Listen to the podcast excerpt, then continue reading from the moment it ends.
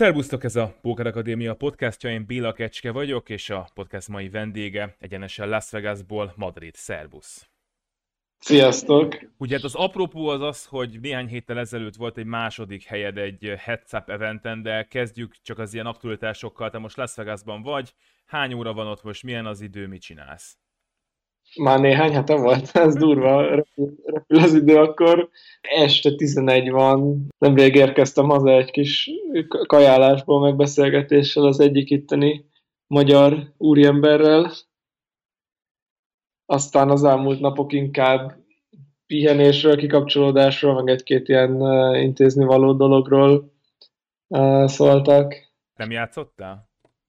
Nem, nem, most nem, most kihagytam egy-két ilyen kisebb holdem versenyt. Most én játszottam, azt érzem eleget, uh, meg tényleg amúgy egyszerűen hatalmas fieldekbe, hatalmas a variancia ezeken, szóval talán el is egy kicsit én a, a, az ilyen egy, egymás utáni sok kieséshez nem vagyok hozzászokva általában eddig, amin elindultam, ott ilyen döntőasztal meg ilyesmik összejöttek. Most aztán kevésbé jött ki a lépés az elmúlt pár versenyen. Persze csak félig, félig viccesen mondom igazából, nem csak, nem csak a kártyázás miatt jöttem meg igazából a heads az, ami nekem fekszik, meg amit nagyon szeretek. Többi az inkább szórakozás, persze azért jó vagyok bennük az ilyen kisebb holdemeken bőven, de, de azért nem, a, nem ez az én fő-fő vadászterületem. De persze nem mentem meg, azon tud indulok még, um, meg lesz még shootout, az ott is végül is fontos a heads up, mert meg kell nyerni az asztalodat heads up uh, hogy tovább juss. Mesélj egy picit erről a heads versenyről, és eleve mondtad azt, hogy fel se tűnt, hogy már olyan régen volt, amikor ennek a második helyén végeztél, akkor a nulladik kérdés az az, hogy most örülsz-e már ennek, vagy akkor örültél-e? Nyilván szinte mindenki bukott már el headsapot, de mondjuk VSOP-n meg azért kevesen buktak el headsapot, te meg igen. Igaz, hogy előtte meg megnyertél egy csomó headsapot, de hát a vége mégiscsak az, hogy egy majdnem aranykarkötő, ami meg hát nem egy karkötő nem volt egyébként annyira katartikus az én megélésem. Ugye két éve már voltam második, tulajdonképpen az előző VSOP-n. Hát az online uh, volt még, ugye? Az online volt, igen, igen, igen. Uh, viszont az kifejezetten katartikus volt tényleg így végig menetelni a mezőnyön, meg ott kevesebb elvárásom is volt már, nem tudom, valami tíz vakkal érkeztem a döntőasztalra, ami elég kevés zsetonnak felel meg, aztán gyakorlatilag befoldoltam magam három handid, megépítkeztem egy kicsit, aztán sajnos elbuktam a heads a három egyes hátrányból, vagy ilyesmi.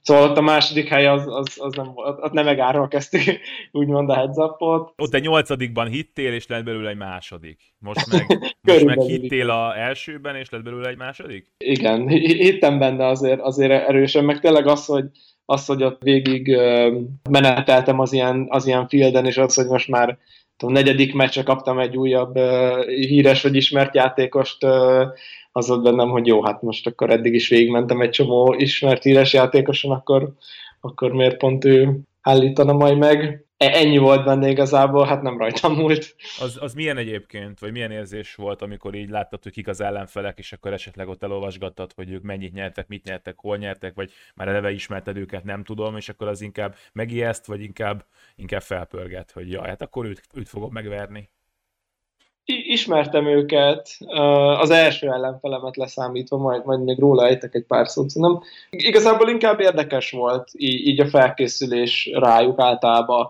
Végignéztem a Poker News-on a korábbi közvetített hengyeiket a Heads Up versenyről, és akkor ott egy-két dolgot feljegyeztem magamnak, aztán gondolkoztam, hogy milyen általános játéktervel készüljek ellenük. Tehát különböző stratégiákat építettem föl, ellenük az alapján, hogy mit feltételezek róluk, vagy milyen egy-két dolgot láttam tőlük a közvetítéses mutatásokban. Ja, a négy között is azt hiszem rá tudtam készülni az ellenfelemre valamennyire. Ez, ebbe, ebbe belemész egy kicsit, bocsáss meg, hogy hogyan néz ki egy ilyen készülés, miket írsz fel, és aztán egy ilyen játékterv az hogyan alakul ki azután, hogy láttad, hogy ők miket csinálnak? Persze, persze. Igazából szerintem az nekem talán valamennyire erősségem, hogy akár egy-egy mutatásból is átjön nekem az, hogy az ember hogy próbálja megfelépíteni az egész stratégiáját, hol csúszik el, um, meg, meg általánosságban, hogy mondjuk inkább aki MTT-ket játszik, és kevesebb headzapot, az hol csúszhat el. Meg, meg egyáltalán, hogy mi, mi a célom az adott meccsel. Tehát például, hogyha a világ legjobb hedzapos ellen játszanék, vagy olyan ellen, aki, akinek edge van rajtam, ott megpróbálnék valamilyen uh, olyan stratégiát összerakni, ami megpróbálja minimalizálni a másiknak az edge tehát mondjuk nem tudom, akár nagyobb varianciai múvoknak a bevállalása, i- ilyesmikre gondolok. Ez talán a sakból jön nekem, hogy ott is mindig ez volt, hogy gyakorlatilag készültünk, mindig minden ellenfélre átnéztük a korábbi partjait, meg is egyébként ezt tökre szeretem a játéknak ezt a részét, hogy persze már ahol vannak még manapság hand historic, de, de hogy azt, azt mindig szerettem, amikor így rá lehet készülni egy-egy ember, és akkor megnézem a hudját online, megnézem a mutatásba került leosztásokat, és akkor az alapján megpróbálni kitalálni azt a gondolkodási sémát, amit, amit követnek. Tudsz mondani esetleg ilyen példákat, hogy a mostani ellenfeleitől mik voltak azok, amiket láttál, és amikről azt gondoltad, hogy azt ki tudod használni, vagy tudsz alkalmazkodni hozzá? Persze, persze. Megnyitom közben egy pillanat a jegyzeteimet, mert még megvannak. Például, ami rögtön eszembe jut a Mikita Fish 2013, őtől láttam egyet, pont az előző körbe egy valószínűleg nem regulár úriemberrel játszott, és azt hiszem 25 BB-n 3 Olli ment 7 egy színűvel, ami hát más stílus, mint amit én csinálnék. szóval akkor ott tőle azt vártam, hogy jó, akkor ő az ilyen vadabb Sribetolinokat is meg fogja lépni, és akkor ez alapján mondjuk nem fogok akkor túl sokat operézelni ellene, és akkor nem fogok eldobni egy határeset részkollapot, főleg, hogyha az egy csökkentést akarom ellene csinálni, de ez végül nem jött ki játékban, nem jutottunk el talán annyira shallow stackekig. Meg meg azt akartam csak mondani, hogy egyébként igen, azért szerencsés voltam összességében nyilván az egész versenyen, szóval nem, nem panaszkodhatok azért, hogy jaj, csak második lettem, milyen szörnyű.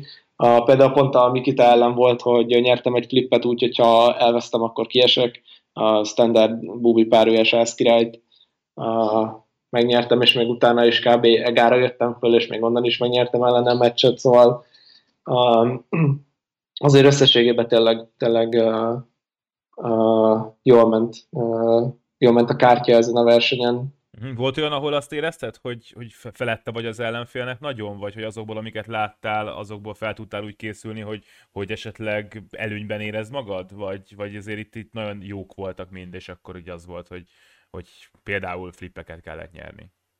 Ne, nehéz ezt megmondani egyébként, mert nem tudom, lejátszottunk mondjuk heads up meccsenként tényleg 100-150 handet max, és tényleg nagyon könnyen a, a variancia közre játszott, hogy most kit, kit éreztem nagyon jónak, meg kit kevésbé jónak, a, a Mikita például szerintem valószínűleg nagyon jól játszott, meg tényleg nagyon jónak tűnő sizingokat használt végig, de tényleg lehet csak azért érzem ezt, mert hogy véglapja volt, és, és a, a David peters pont azt érzem, hogy meg úgy emlékszem a meccsre, hogy nem csinál gyakorlatilag semmit, de ő meg simán lehet, hogy pont véglap halott volt. Végső headszapról mesélsz egy kicsit, hogy ott, ott milyen tervel indultál, és aztán ezt hogy tudtad megvalósítani? Ja, szerintem ellene az volt, hogy játszok egy teljesen sima alapjátékot, és meg, megnézem, hogy, hogy, hogy fog játszani, és hogy fog reagálni. Nem akartam annyira elkapkodni ellene a játékot, meg, meg gamblingelni. Ja, igen, láttam tőle egy olyat, hogy 30 BB-n izózott királydám offot, és megadta az all um, azt szerintem egész lose. Uh-huh. Szóval az volt a tervem, hogy tehát a határeseteket így akkor be lehet tologatni, meg kollozgatni ellene uh, sortan. Meg például egyébként, amit csinált, azt hiszem 35 BB ment 4 betolin uh, ötös párral, ott is azért lehet, lehet vitatkozni, hogy a call jobb-e, vagy az all jobb-e. Sokan a, a, a korra esküsznek inkább. Um, de úgy látszik az MTT-sek szeretnek amúgy négy betollin menni, ezt láthatjuk most azt hiszem az 50 ezeres headzapon is, hogy a Bono betolt valami 55 vagy 65 BB-t T9 offal négy betollin. Az bátor. Hát nem tudtam nagyon hova tenni, még most se. Lehet csopoltak, aztán csak szórakoztak, nem tudom igazából, de, de meg, meg hogy ott milyen 3 range kell, hogy ez, hogy ez jó legyen, és jobb legyen, mint a call. Um, Igen, szóval, szóval mindig azt érzem, hogy van évente egy-egy ilyen parti, amit így látok, heads up hogy nem hiszem el, és akkor azon mennem, hogy hát jó, akkor azt nekem jövőre ott álljam a heads up, heads up MTT-n. Erről egy picit beszéljünk, mert ugye utaltál rá, hogy, hogy nagyon sok alapvetően MTT-s indul el headset versenyeken, miközben magadról meg azt mondod, hogy neked igazán a headset fekszik. Ez egyrészt érdekel, hogy hogy alakult így, másrészt, hogy mennyire vannak egyáltalán olyanok, akik, akik a headsetban kiemelkedőek, vagy abban a legjobbak, mint te is, vagy inkább a, a jó MTT-sek szoktak elindulni, és adott esetben sikerrel venni az ilyen akadályokat is, mondjuk néha ilyen furcsa múvokkal. Hát ha az elvét kérdezed, sokkal inkább a bármilyen heads up játszó emberre tenném a pénzemet mindig. Ne, nem azért, mert az MTT-sek rosszak, szóval még akkor is, hogyha akár a Peters, vagy akár a Mikita szerintem van annyira jó holdem játékos, hogy egy nagyon jó, nagyon jó stratégiát összerakjon bármikor szinte uh, kútfőből. Másoknál, akik nem ennyire extrém jók uh, holdemben, és bocsánat, persze a Kunt még, még szintén a, a, a top játékosokhoz sorolom, szóval nem, nem róla, de akik nem, nem ennyire feltétlenül jók holdemben, ott nagyon sokszor nagyon ilyen nehéz és trükkös helyzetek vannak heads up, amit, amit hogyha ne, nem ismeri az ember a műfajnak a finomságait, akkor azt nehéz megszülnie úgy, hogyha most, most látja az ember először azt a spotot. Szóval például én is elindultam utána a 8 game versenyen, amit már régóta szemezgettem vele, azért tisztában vagyok bőven a, a, az alapokkal, meg, meg azért az alap stratégiával, de, de nem vagyok egy Itao Pepe nyilván, hogy ott a, a legjobb finomságokat ott érezzem, és akkor én is egy csomószor azt éreztem, hogy hiába tudok mondjuk pókerezni, tegyük fel jól, effektíven, meg értem a játéknak a működését, arról a spotról éppen fogalmam sincsen, mert még életemben alig láttam olyan uh, szituációt, még más meg lejátszotta ugyanazt a spotot, nem tudom, már tízezerszer, Uh, meg, meg még akár elemzett is rá, meg nézett olyan De mondjuk egy, egy 8 game asztalnál azért kevesen ülhetnek, akik mondjuk minden fajta játékban el tudják ezt mondani, tehát hogy neked is lesznek olyanok, ahol nem lesz ilyen meglepetés, és másnak meg a, mondjuk a másik játékban lesz ilyen meglepetés, nem? Tehát, hogy azt gondolná az ember, hogy ott azért, ott azért az, a, az lehet a fő kérdés, hogy mondjuk mindennyiknek az alapjaival, tehát mondjuk nem tudom, a BC játékod egy ilyen furcsa játékban az mennyire jó, mert a játékod az nem lesz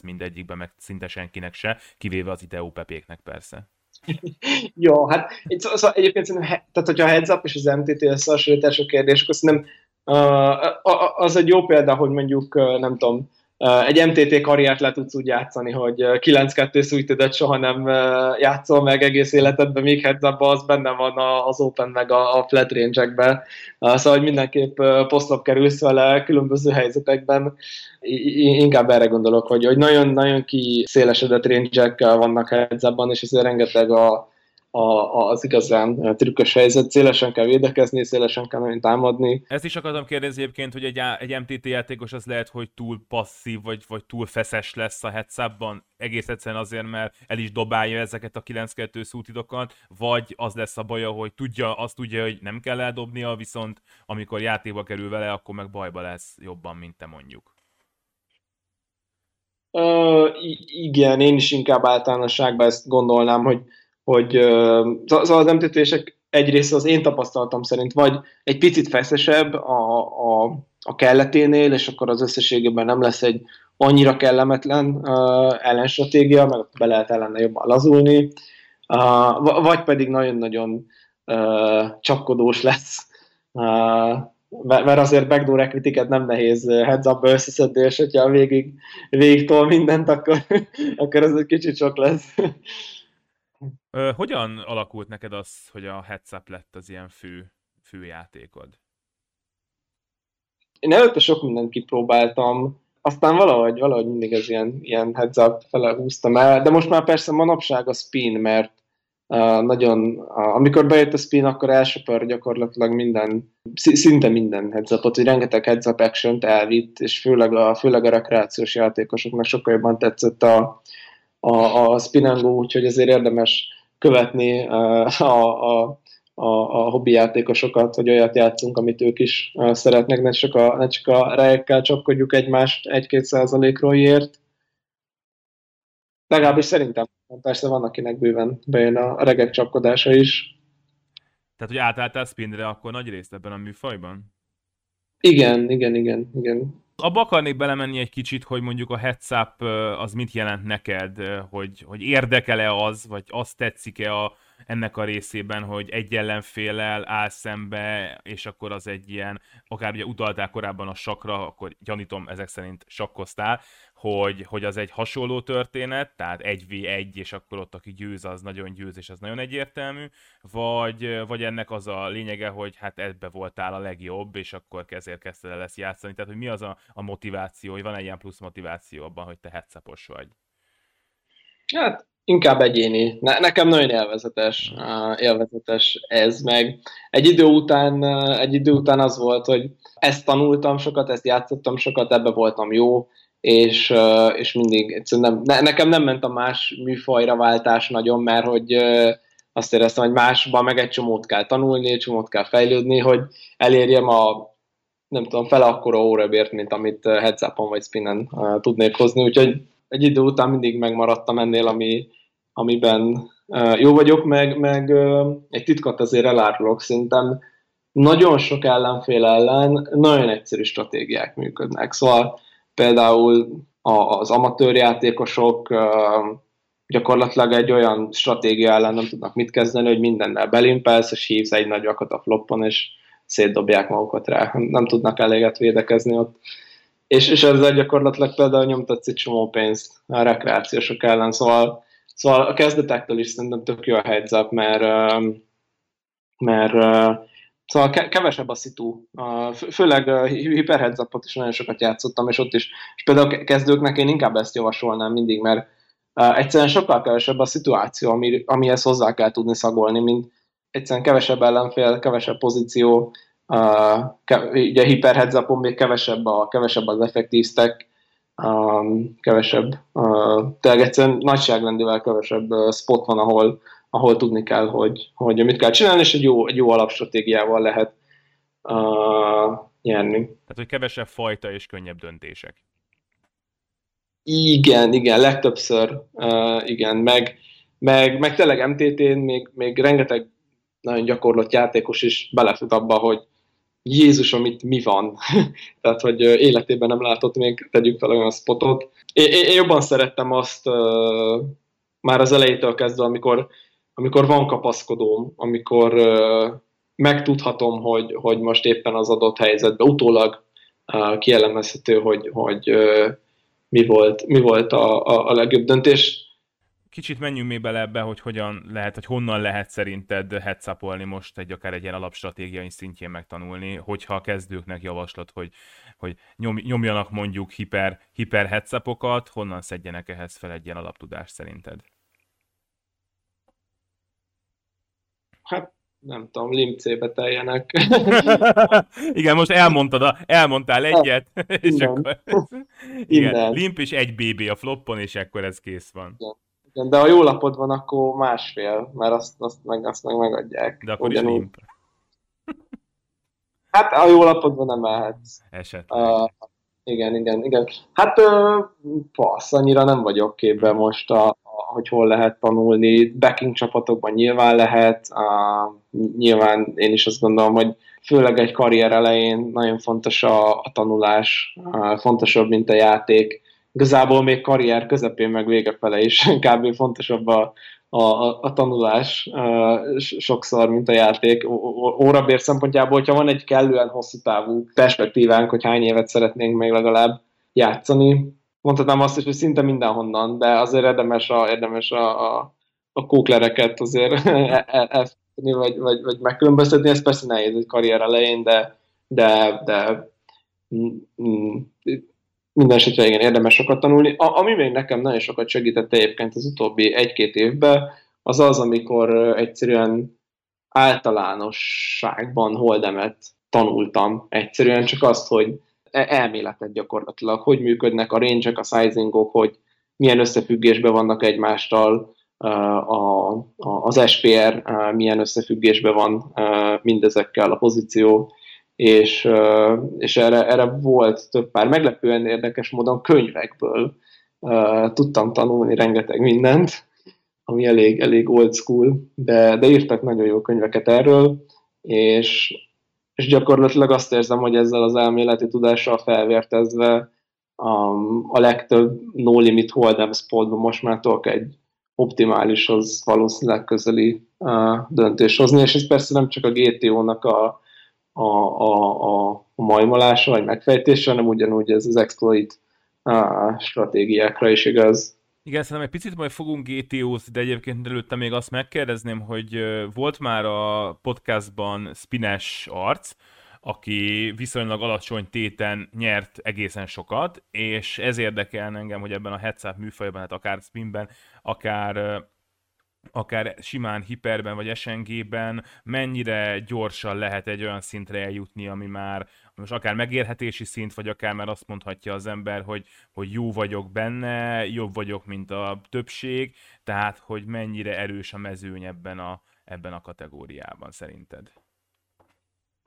Mm, régen mindig optimista voltam, hogy mondjuk fél év, akár nulláról, ugye megélhetési szint, ma már inkább ilyen tan egy évet mondanék, ami szerintem kell hozzá, az egyszerűen az, hogy legyen az ember nagyon okos.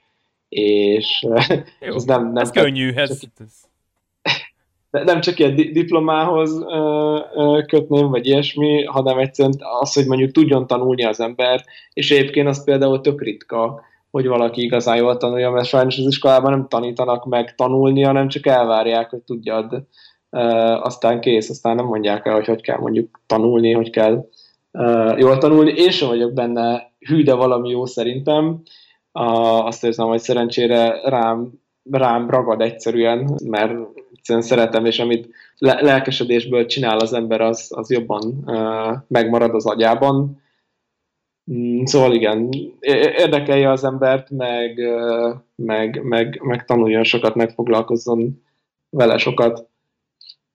Azt mondd meg, mert akkor GTO-zunk egy nagyon picit, hogy te mennyire vagy azt a szót használtad, hogy majmolás, és a podcastban már egész sokszor beszélgettünk erről, és volt olyan interjú alany, aki, aki GTO hívő most abban az értelemben, hogy nagyon hisz ebben, és hát volt olyan is, aki pedig, aki pedig a hátok közepére kívánja, és azt mondja, hogy na, az már nem póker, hogyha nem alkalmazkodunk, hanem csak tudjuk, hogy mi a tökéletes nullás, te hogy állsz ehhez hozzá? Ja, ö, pókergós közvetítésbe ö, utólag ö, visszanéztem valamennyit, még nem az egészet, ott mondták a kommentátorok, hogy na hát Jason Kuhn az mennyire zseniális, mert hogy ö, a zsetonjaival randomizál, tehát hogy így, hát tudod, így a zsetonokat, így összehúzza, meg kevergeti, és akkor nem néz oda, és akkor egyszer csak oda néz, és akkor a legfelső, hogy az óramutató járásának megfelelően, nem tudom, hogyha a 15 percnél van, akkor tudom, kóla vagy réze, vagy előre eldönti magába, hogy ez most 50-50, vagy milyen frekvenciával akar mit csinálni. És akkor mondták, hogy na hát, és vajon izé, az ellenfele milyen, milyen randomizálás használhat, nem tudom, szórakoztak, hogy biztos fejbe, vagy ilyesmi. nekem, nekem maga ez a randomizálás, ez, ez a döntéshozatali mechanizmusomban hátul nagyon hátul foglal helyet, egyszerűen én sokkal jobban szeretem inkább a, ilyen, a, mondhatnám hogy exploitívabb döntésekre alapozni azt, hogy éppen merre megyek a partiba, hogy mondjuk checkbackelek a flopon, vagy c akár ilyen egyszerű döntéseket is egyszerűen. Én előbb veszem figyelembe azt, hogy egyáltalán mi a, mi a stratégiai tervem, az adott ellenfél ellen, az, hogy mit gondolok róla, hogy mi ellen fog mondjuk többet hibázni, mert um, azért, hogyha, hogyha én szerintem, a, aki azt gondolja magára, hogy hú, hogy én GTO-t játszok, az azért nagyon-nagyon becsapja magát, mert egyrészt még a No Limit oldal nincsen megoldva, a multivépotok is még azért elég messzi járunk, de, de még maga a heads up is, szóval, ami, ami, amit GTO-nak nevezünk, az az, hogy, hogy pár sizingot használva van egy közelítőleg optimális stratégia, de, de egyrészt, aki az, egyrészt tényleg, aki azokat használja, ez real life, az, az, az hát nagyon meglepődnék, hogyha tényleg valaki több sizingos stratégiákat hibátlanul tudna, vagy, vagy kevés hibával tudna alkalmazni a való életbe, szóval azért, azért, azért szerintem mi emberek vagyunk, és, és elég, elég messze azért, hogy hát valamennyire messze a, a, a GTO-tól. Szóval én, én, én inkább, inkább a, az exploitív játéknak a, a híve vagyok, meg én, én azt érzem, meg azt, azt láttam eddig egy idő után, hogy a, a pókernek van egy ilyen művészi része. Tehát például nagyon standard szitu, amivel nap mint nap szembesülünk, blöfföl az ellenfél, vagy blöfföl eleget, vagy nem. És egyszerűen ezt eldönteni, ez, ez, nem egy GTO, ez, ez, mind, ez, ez a művészi része, ez az emberismeret, ebben valószínűleg például nagyon jó Filhelmut. Igen, szóval, szóval én sokkal inkább, sokkal inkább ez a része, és, és az exploitív az, hogy mondjuk C-be teleke a Kuhn ellen, vagy nem, az nem az, hogy én most tudom, hogy na most ő itt meg ott hatalmasokat fog hibázni. Tudom, hogy alapvetően nüanszok döntenek, hogyha megnézzük a, mondjuk a Piosolverbe a, a két line közötti elvét, nagyon hasonlóak az elvék általában a határeset helyzetekben, meg a mix helyzetekben. Mix helyzetekben én nem szoktam randomizálni, tehát most, hogy, hogy 50 bet, vagy 50 check, vagy bármilyen frekvencia, hanem, hanem inkább eldöntöm, hogy jó, ezzel a lappal szívesebben játszanék egy, egy olyan spotot, ahol flop check check, vagy éppen, hogy betelek, és inkább akkor abba az irányba terelem a játékot. Egyébként az élő póker az eltolja szerinted egy picit a művészi rész felé jobban a játékot? Nyilván arra gondolok, hogy már, már ahol persze, de online azért még a legtöbbször ott vannak a számai előtted az ellenfelednek, meg akár fut a random generátor a monitorodon, élőben meg azért ez egészen más. Miben különbözik neked ez a, ez a két terület, az online meg az élő? Most azon kívül nyilván, hogy a hangulat az, az egészen más. Igen, hát mindenhol megvan egyébként szerintem ez a művészi rész, talán tényleg kivéve, a, kivéve talán tényleg a leges legmagasabb téteket online, meg élőben. Nekem azért az élő inkább alapvetően hobbi, hogyha lehet így mondani, szóval nem az, hogy izé Hát ezt a legtöbben ezt mondják, igen, hogy azért megy, nem azért megyek ki, mert ott fogok többet nyerni, mint otthon a gép előtt, hanem mert, hogy éljek már egy kicsit. Igen, igen, igen, igen. És, és egyébként nálam, nálam pont, pont ez volt. Nagyon nem akarok azért minden kérdésre csak félig válaszolni. Mindjárt mondom a David Zero-s kalandot is. Ja, ja, ja. Mostanában egyébként azt érzem, hogy egyre, egyre jobb lettem élő tellekben is, de jobb, jobbak azért nem, nem sok telt adtak. De, de igen. Egyébként meg az talán nem volt felhendomobon, de a heads up verseny előtt volt meg egy heads up szatellit is, a heads up versenyre, és azt is megnyertem, úgyhogy vicces lett volna egy ilyen, egy ilyen dupla letarolás, de egyébként csak hatan voltunk, szóval még egy, egy 25 cash nyertem, de, de, de vicces volt, hogy három nyert meccsel indítsak. Jó, jó lett volna megnyerni, mert akkor ez a győztes interjúban ilyen nagyképűen kiírhattam volna Filhelmutat a pókergós izé, heads up-ra, azt tuti, tuti elfogadta volna. Sajnos nem tudtam. Szeretnél Filhelmuttal heads up-olni? játszanék vele amúgy szívesen. Már annak ellenére, hogy tényleg ijesztő a, ijesztő a white magic, hogy izé le, leolvassa a lelkedet is, hogy éppen most blöffölsz, vagy végigbetelsz, de amit láttam a Dur elleni uh, heads annyira no limit hold'em játéka nem győzött meg, szóval ő kifejezetten a feszesebb uh, oldalán volt a játéknak, de egyébként ezt a Negrán is elmondta, azt hiszem, hogy a első két meccsen valami iszonyat overfoldokat csinált ellene, folyton mert tudta, hogy egyszer nem fog eleget böfölni, és akkor eldobok mindent, ami nem veri az ő lapjait, aztán Csáhez volt kb. a Negránónak a stratégiája, ha jól emlékszem az elmondása alapján, úgyhogy uh, nyilván egy, egy türelemjáték lenne, de hát uh, egy érdekes, érdekes élmény lenne, szívesen játszanék vele persze. Igen, valamiért azt, azt képzelem, hogy én is, most én is láttam hogy itt valamennyit ebből a headsetból, hogy ilyen, hogy ilyen random jut eszébe talán néha, hogy akkor majd blöffölni fog. De ez most csak így eszembe jutott. Igen. Ő nem hiszem, hogy számot használ. Szerintem se. Elmondod a kalandot, azt mondtad, hogy elmondod a kalandot az előbb. Ja, igen, igen, igen, igen. A, meg még egyébként a Kunnos heads sem mondtam végig, ezt még uh, majd térjünk rá vissza. Szóval úgy indult ez az egész, egész Vegasos túrának az ötlete, hogy, hogy elolvastam a Bill Perkinsnek a Die Zero című könyvét, haj meg nullával, vagy hát nulla pénzzel, és elképesztően, tehát rögtön a, a kedvenc könyvemmé katapultálta magát, vagy hát a top 1-es katapultálta magát a kedvenc könyveim listába. Nagyon tudom ajánlani mindenkinek, különösen uh, pókereseknek.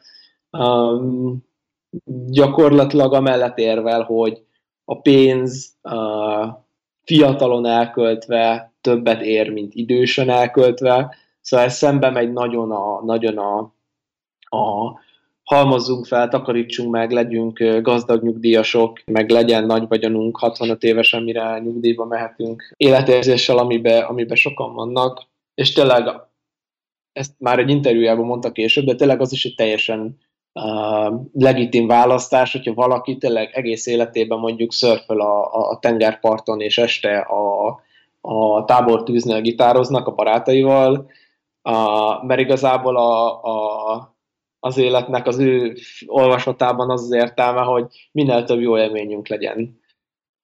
És, és hogy ezt próbálja ki maximalizálni, ahelyett, hogy a vagyont maximalizálná.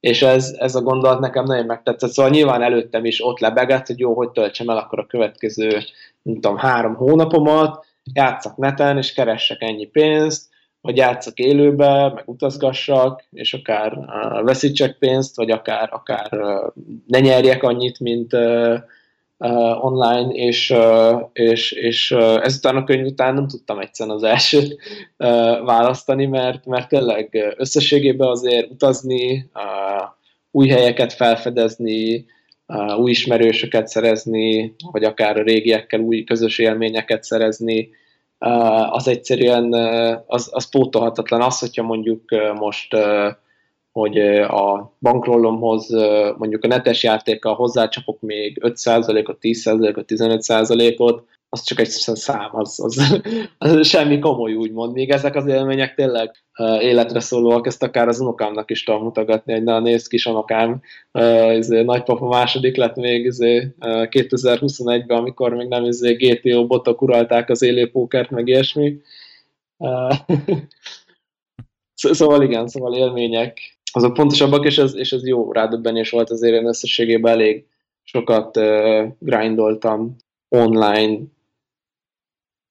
az elmúlt, elmúlt pár évben, meg kevésbé, kevésbé priorizáltam tényleg a, a, az élményeket sajnos, úgyhogy ez nagyon jó ilyen ébresztő volt ez a könyv. És még el, egy gondolat. E- ezt elmondod, bocsáss meg, hogy ez miért alakult így? Mert ugye ez a póker karrier melletti egyik érv azért az gyakran az szokott lenni, hogy hát ennél nagyobb szabadságot azért kevés dolog ad, nincsen főnök, elutazol ahova akarsz, egy számítógéppel, meg egy internettel gyakorlatilag neked ott van a munkahelyed mindenhol, és ez tény persze, hogy nagyon sokan esnek bele abba, talán akkor te is ebbe estél bele, hogy azt látják, hogy na most nagyon sokat nyernek, látják azt is, hogy milyen jók a többiek, meg hogy hogyan fejlődik a játék, és akkor azt mondják, hogy hát ha most tudok ennyit nyerni, akkor, akkor grindolás legyen, mert aztán ki tudja, mi lesz holnap után, és kétségtelenül lesz ebből az, hogy, hogy kihagynak élményeket, ahogy te is mondod. Ez nálad miért lett ez, ez így?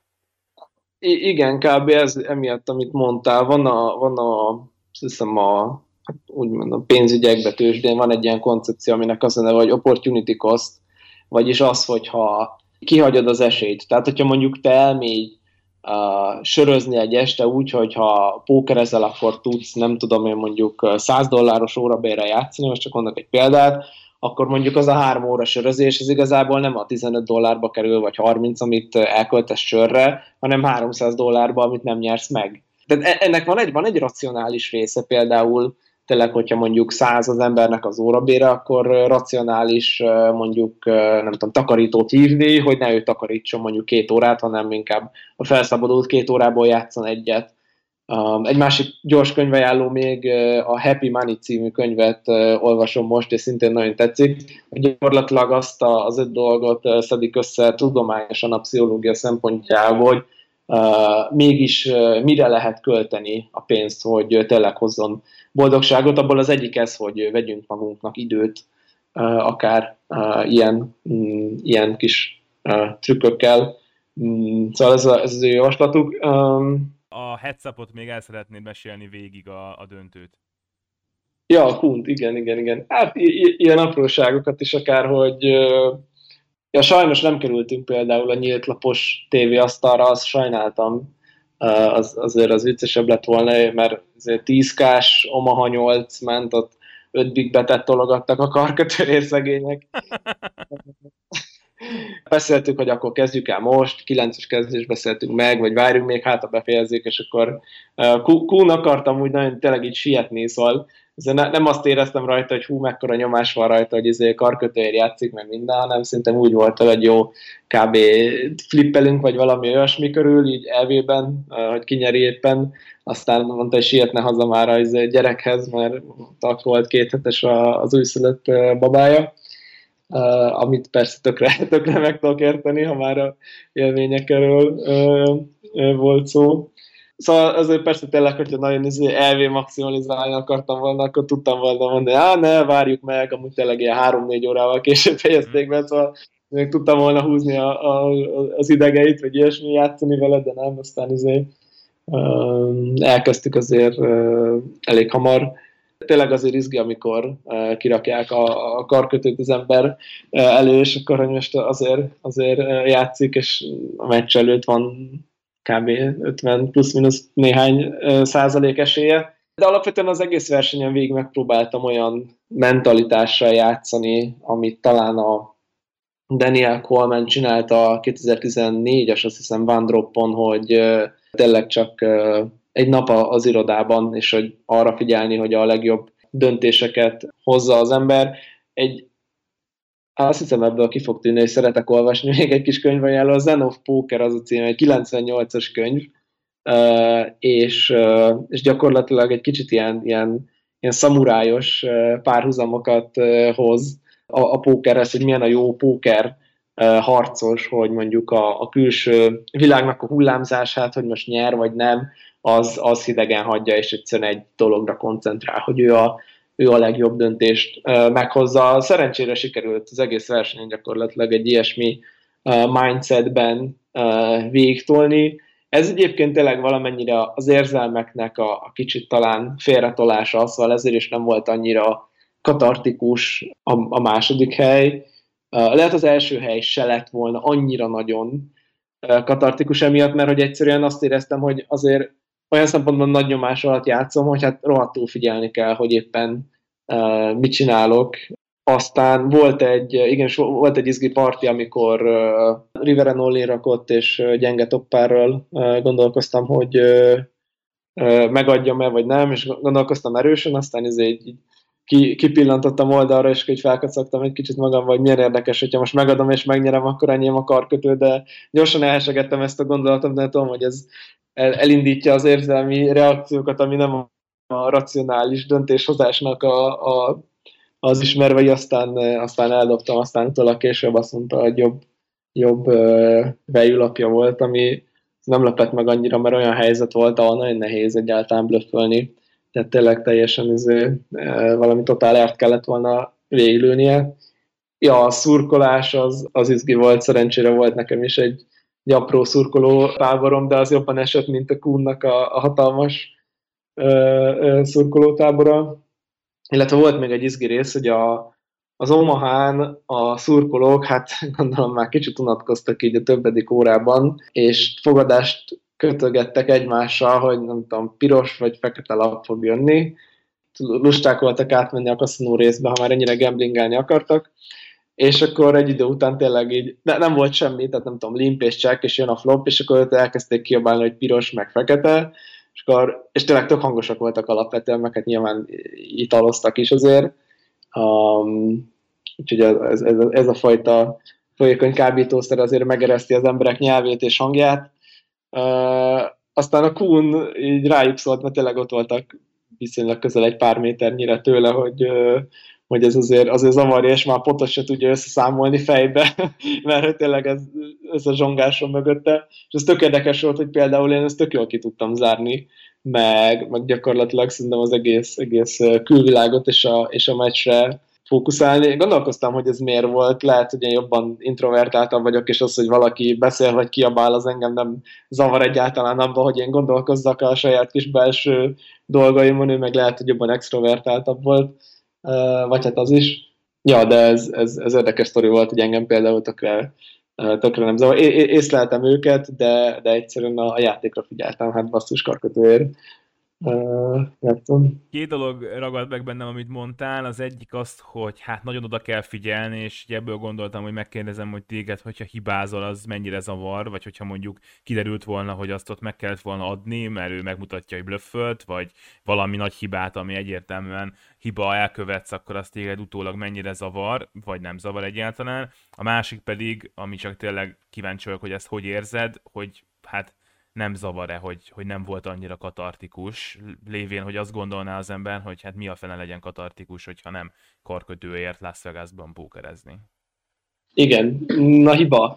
Én sajnos olyan vagyok, aki fejbe összeveri magát a, a hibáiért, ami, ami nem, nem, nem túl jó uh, tulajdonság. Sajnos én kritikus vagyok uh, magammal, igyekszem, igyekszem ezen dolgozni, de persze nehéz, mert tényleg nagyon mélyen uh, bennem van nyilván elég rossz lett volna uh, hibázni, de az adott partihoz visszatérve attól, hogy ha még mutat egy blöfföt a Riveren, az eredményorientált gondolat lenne, hogy most attól még jó lett volna az én megadásom stratégiai szempontból.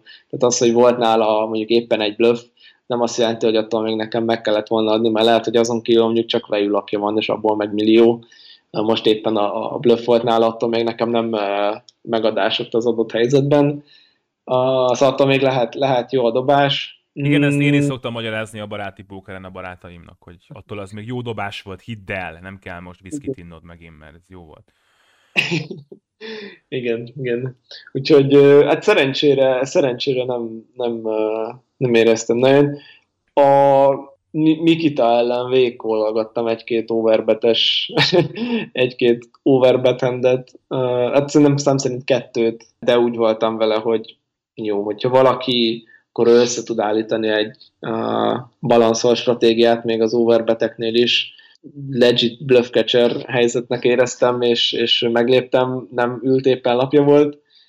Szóval, ja, szóval azért, azért nem, de, de igen, igen, szóval azért igyekeztem nem elmenni abba az irányba, hogy na hát milyen szar izé, uh, calling station vagyok, úgyhogy igyekeztem uh, túllendülni rajta. A, Ted Lasso című sorozatban van egy jó tanács ezzel kapcsolatos, hogy melyik a legboldogabb állat a világon. Az aranyhal, mert hogy azért csak 10 másodperces a memóriája, és utána elfelejti, hogy mi volt. Még akkor is, hogyha hibázott, és egyszerűen csak uh, uh, megy tovább. Szóval, meg egyébként tök érdekes az, hogy a, a, a szenvedés, meg a, meg a boldogság is, is csomószor így a fejünkben van, hogy most éppen uh, hogy uh, gondolunk az adott helyzetre katarzis, illetve a katarzis hiánya? Igen, hát ja, azért, ja, azért érzelmeinket nehéz, nehéz azért nagyon befolyásolni. Kellemes élmény volt összességében azért az egész, meg tényleg azért összességében jó érzéssel tölt el. Nyilván van egy kis keserű szájíz, de tényleg ilyenkor mindig igyekszem arra gondolni, hogy nyolc között megnyertem azt a flippet, és inkább megnyerem nyolc között a flippet, és elbukom a karkötőért, mint hogy nyolc között kiessek. Hát ez mondjuk biztos. Hogy érzed magad Vegasban egyébként? És itt gondolok itt a hangulatra, amiről az előbb már adtál egy kis betekintést a, a, a Omahán fogadó emberekre. Nem tudom, hogy mennyire van időd arra, hogy szórakozz, vagy mennyire tudod, mennyi emberrel vagy ott egyáltalán, tehát hogy mennyire vannak ott a pajtások. Hogy érzed magad? Milyen ez a millió szerinted? Érdekes nagyon, meg nagyon, nagyon egyedi világ, szóval ilyet nem, nem lehet abszolút máshol megtapasztalni hát jó értelemben, meg rossz értelemben is. Persze nincsenek annyira nagyon vészes dolgok, de tényleg egyszerűen vannak, vannak furcsa emberek, mindenki uh, nyomja a szerencsejátékot ezerrel ész nélkül, uh, az italt is szeretik, a nők is nagyon szeretnek sminkelni, magas sarkuba, meg minden kivágottan pólókat uh, felvenni. Uh, mostanság pont izé van ez a, a elektronikus zenefesztivál, úgyhogy egy plusz tízezer ember, plusz pár tízezer ember van a Vegasban megszokotthoz képest, és általában ők ilyen unikornis, meg tigris jelmezekbe így mennek az utcán, meg a kaszinóba, úgyhogy elég, elég teljesen, teljesen ilyen, ilyen szürreális más világba csöppenés. Ami még számomra kicsit negatívabb az a, az egészséges életmód része. Én azért szerettek, meg szeretnék egészségesen élni, de azért túl sok sportolási lehetőség azért nincsen, illetve az étel is azért hagy kívánni valót maga után, még vegán ételből is elég kevés igazán jó minőségűt, vagy egészségeset sikerült találni, pedig azért, azért nehéz nagyon egészségtelen vegán kajákat csinálni, de de ők megoldják. hát igen, fia, nem úgy rakták össze azt a, azt a várost, hogy, hogy ott egészségesen tudjál élni, egészen más szempontok vezérlik, azt hiszem, azokat, akik eldöntik, hogy milyen legyen Las Vegasban. Az élet voltál bulizni egyébként? Hogy megnézted azt, hogy az milyen az éjszaka? Hát az éjszakát meg, meg, de én nem vagyok annyira bulizós alkat, meg egyszerűen kevésbé, kevésbé érzem magam jól az ilyen helyeken. Mármint az ilyen nagyon bulizósokon, szóval én, én, én kevésbé, de például megnéztünk egy country klubot, az is érdekes volt megnézni, meg, meg tényleg nagyon-nagyon egyedi volt az egész, meg egyedi volt a, a, a hangulat, de hát ja, azért a strippen rengetegen alapvetően ilyen, ilyen karneváli uh, buli hangulat van, akkor egy picit szakmailag még így, ugye azt, azt mondtad, hogy elindultál még pár versenyen, amit kicsit most már meg is untál, de hogy azt, azt milyennek látod, kik, kik pókereznek ott, mennyire érzed a mezőnyt erősnek, nyilván itt a headsupon itt, itt erős figurákkal találkoztál, de volt több verseny is, amikor mondjuk kiestél, tehát nyilván akkor, akkor biztos nagyon erős versenyek voltak, de mégis hogy érzed a, a póker részét Las Vegasnak? Hát igen, az, az élő, szóval aki imádja az élő pókert, annak mindenképp azt hiszem itt a helye, mert tényleg azért ilyen ezres, kétezres beülő környékén elég gyengús a mezőny azért, és, és, és rengeteg, a, rengeteg a hobbijátékos. Összességében Amerikában ez nem feltétlenül nagy pénz, rengeteg embernek, szóval ez nekik egy megszokott, elfogadott kikapcsolódás, kikapcsolódási forma ez az egész játék. Mm, szóval az ezres, kétezresek azok, azok tényleg nagyon kellemes mezőnyök. vsop talán kicsit turbók, struktúrák, szóval nem annyira, ne, nem annyira jön ki az edge, vagy hát nehezebben több flippet kell nyerni azért, és, és, és, és azért az inkább a szerencse dolog, és bele lehet futni tényleg nagyon rossz a szériákban, meg tényleg az, hogyha valaki végig tolja az egész VSOP-t, akkor nem tudom, játszik 50-60 versenyt, tényleg online az a nagyobb grindereknek egy-két nap, és simán van a nagyobb grindereknek is, hogy na, nulla cash, vagy érted, két minkes, meg egy izé, 27. hely, uh, vagy még annyi se, úgyhogy, úgyhogy bőven, bőven van variancia, és azért nagyon nagy izé, türelem, meg fegyelem kell hozzá az, hogy végig az ember itt másfél hónapot, de, de, de aki, aki nagyon szereti, meg nagyon rá van katamba, meg érzi a feelinget, annak mindenképp jó. A Covid miatt egy kicsit valószínűleg becsapós még, mert ugye még én azt érzem, hogy nagyon sok ember lusta volt, és nem volt hajlandó ezt a két hét extra nyaralást berakni a VSOP előtt, főleg Európából, meg a, a Covid miatt tiltott országokból, hogy ide jöjjön Uh, úgyhogy emiatt, emiatt szerintem most ez kicsit torzít, és valószínűleg, hogyha a VSOP a második felére már megjöhetnek a Európából az emberek, szerintem erősebb mezőnyök lesznek. De most, most tényleg nagyon, nagyon uh, kellemes minden. Igen, nekem is volt egy barátom, aki házasodni ment Amerikába, és ő is nyaralt előtte két hetet valahol a esküvője előtt. A Covid egyébként az mennyire van jelen most akár itt maszkozásban, biztonsági intézkedésekben, vagy, vagy a hangulatra mennyire teszi rá a bélyegét, hogy egyesek esetleg még tartanak ettől, ezt érzed-e ott? Én nagyjából már el is felejtettem, meg, megszoktam, hogy jó, itt kell maszk, itt nem kell maszk de, de gyakorlatilag olyasmi, mint hogyha már teljesen a hétköznapi életben ez, ez, ez ilyen mindennapos lenne, meg mindenki tudja most, hogy uh, mik a szabályok, szerencsére nincsenek nagyon szigorú szabályok, úgyhogy uh, szerintem uh, teljesen élhető, néha az idegesítő, amikor nem tudom, valakit nem hallunk a, a maszk miatt, mondjuk főleg pincérnél ez, ez kellemetlen, uh, de, de nem, nem vészes szerencsés. Azt nem tudom konkrét számok, hogy most uh, mik itt, annyira nem, nem uh, követem az asztalnál, én szerintem nincs, én, én nem éreztem olyan hangulatot, hogy uh, jaj, uh, mindjárt elkapom, meg mindjárt meghalok, vagy ilyesmi. Mm. Jó, hát ez tök jó. Ö, visszamész majd jövőre is, vagy két év múlva, vagy valamikor? Tehát, hogy bejön annyira, hogy ezt csináld akár élményhajszolás szempontból, vagy, vagy póker szempontból is akár, vagy hát póker szempontból azon, amit mondasz, hogy ez egyébként két nap alatt megvan ennyi verseny, és hogy akkor a, a csak önmagában azért ezt nem érdemes csinálni. Hát meglátjuk, meglátjuk. Ugye elvileg új helyszínen lesz jövőre a VSOP. Uh, egy, részben egy indok azért is volt még a most jövetel mellett, mert elvileg ez az utolsó itt a Rióba, és azért 2000 a hatóta azt hiszem itt van, szóval azért a, a modern VSOP-nak a történelme az mindenképp ide kötődik, tényleg egy egész különleges helyszín, még ha nem is annyira egy top uh, csillogó-villogó lesz, Vegas-i kaszinó maga a Rio, mint a többiekhez képest persze, meglátom, még fogalmam sincs igazából, nem, nem, nem szoktam ennyire előre eltervezni, hogy fú, kész, én most 5 éven át végig tolom a VSOP-t, meglátjuk hol tartok az életben. Az még biztos, hogy sok embert érdekel, cash gamezni szoktál egyébként, vagy ott Vegasban próbálkoztál ilyesmivel? Pár éve, amikor voltam, akkor játszottam. Most inkább nem, ennek több oka van azt, hogy más a játékokat uh, preferáltam. Most szóval ja, cash game is inkább olyasmi, hogy beülsz és pénzt keresel. Most Igen. nekem nem, nem az volt a nem az volt a, a, a legfontosabb. Bár hozzáteszem, játszottam online itt a vsop.com-on, meglepően heads nagy részt, de egyszerűen azért, mert nagyon élvezem, és nagyon hiányzott már. Úgyhogy jó, jó érzés egy kicsit széles VPI-pikkal játszani a, a, az 10 handi dobálgatások után.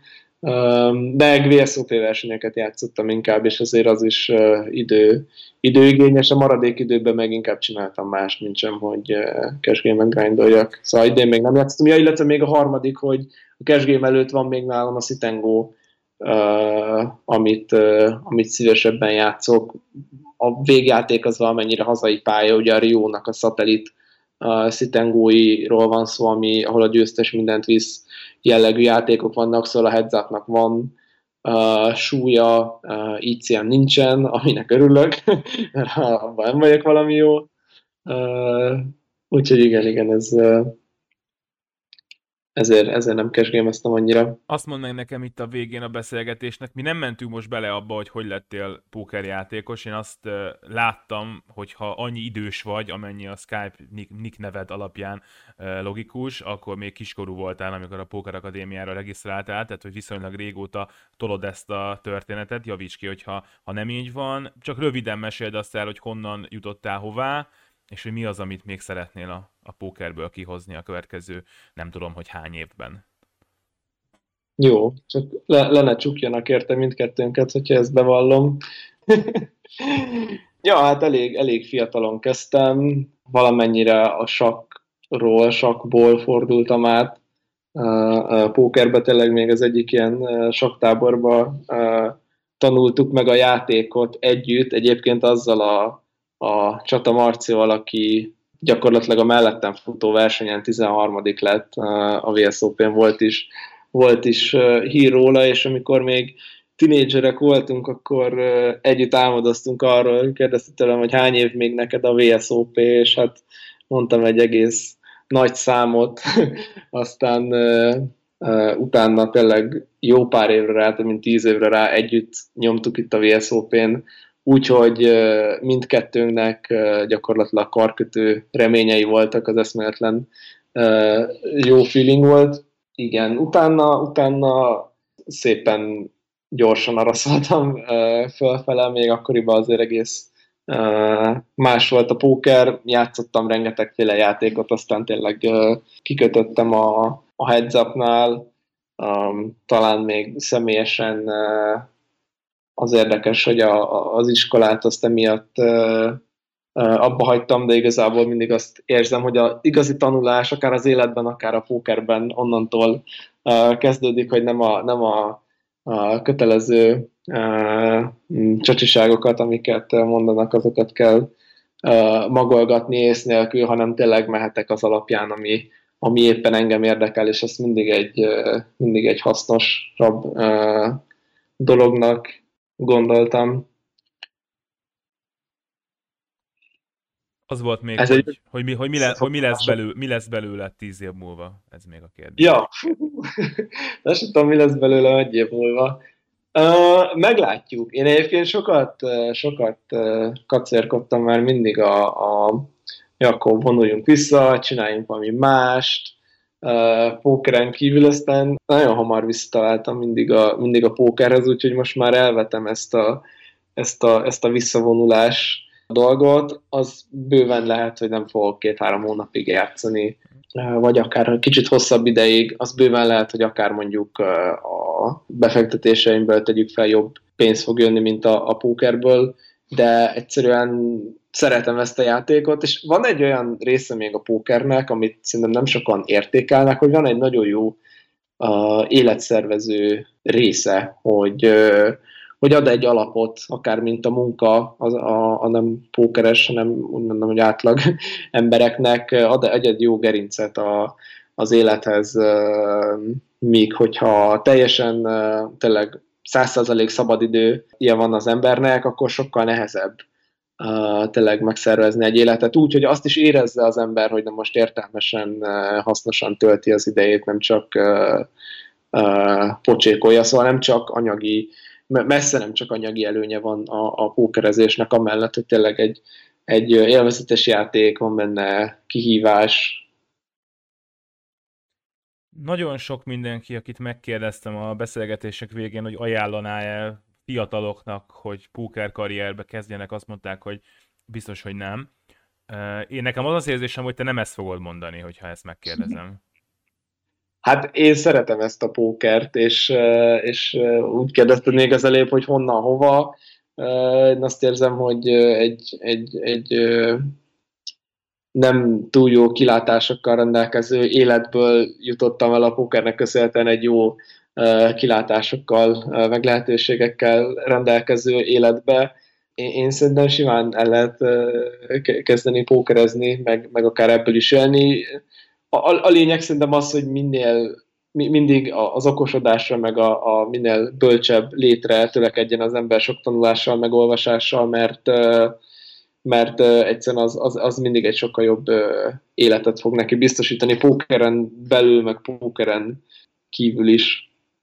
Szóval én, én, én tényleg ne, ne, nem a pókerrel van a baj, hogyha valakinek nem jó, hanem mondjuk ahogy hozzááll, vagy amit csinál benne, um, lehet pókerezve és boldognak lenni, meg jó életet élni, meg anélkül is. Egy live coach meg... veszett el benned, azt már biztos mondta más is. Hát, remélem nem. Nagyon szépen köszönöm, hogy itt voltál egyenesen Las Vegasból. Még egy szabadok Szabad, hát. Jó, jó, jó. Csak ha már mondtad pont így a fiatalokat, meg, meg ezt az egész póker dolgot, egy jó ideje gondolkozom azon, hogy a, a, akik a hát szerencsejátékokban, messze nem csak a pókerről beszélek, sőt, inkább nem a pókerről, a vesztő oldalon vannak, és akiket sokan úgy címkéznek, hogy szerencsejáték függők, de ezeknek az embereknek szeretnék valamilyen formán segíteni. Még ennek a konkrét módját nem találtam meg sajnos, úgyhogy hát ha itt egy kicsit a, a, a nyilvánosság majd tud, tud segíteni, de azt érzem, hogy az elmúlt sok-sok év alapján, meg sok olvasás, meg gondolkodás alapján azért, azért tudnék valószínűleg segíteni azoknak, akik, akik ilyen szempontból hát bajba vannak, meg akár egyébként. Próbáltam egyébként szakembereket is keresni, akik ezzel foglalkoznak, és vele átbeszélni akár az új ötleteimet, akár hogy mit gondolok a, témáról, meg hogy mint úgymond belsős egy kicsit megosztani a, a tapasztalataimat, eddig nem sokat találtam, de az is elég szomorú, hogy Magyarországon annyira kevés ember foglalkozik egyáltalán ezzel, hogy, hogy, hogy úgy kellett tényleg nagyítóval keresni ezeket a szakembereket. Szóval, hogyha valaki bármilyen szinten a témába akár beszélgetne, vagy kérdezne, vagy ő vagy az ismerőse ilyesmi helyzetben van, az szívesen beszélgetek vele. Szerintem Póker Akadémián megtalálnak, meg tudnak írni nekem a Madrid nick alatt. Úgyhogy azt szívesen uh, olvasom meg, reagálok majd rá. Jól van. Köszi szépen, és akkor hát sok sikert a main eventhez. Azt mondod, hogy azon még biztosan elindulsz, úgyhogy ezért egy karkötő esélyed még biztosan lesz ebben, ebben, hát, ebben az évben. 8000 az egyhez, vagy valami ilyesmi, talán még. De annak, a, annak, a, annak a végén is egy heads up van, úgyhogy már csak, csak addig kell elmenni. Na, majd veszek órákat valakitől előtte. Köszönöm szépen, hogy itt voltál. Jó, van, köszi szépen, sziasztok! A vendégünk Madrid volt, ez volt a Póker Akadémia podcastja, hallgassatok minket legközelebb is, fent vagyunk a Spotify-on, és sziasztok!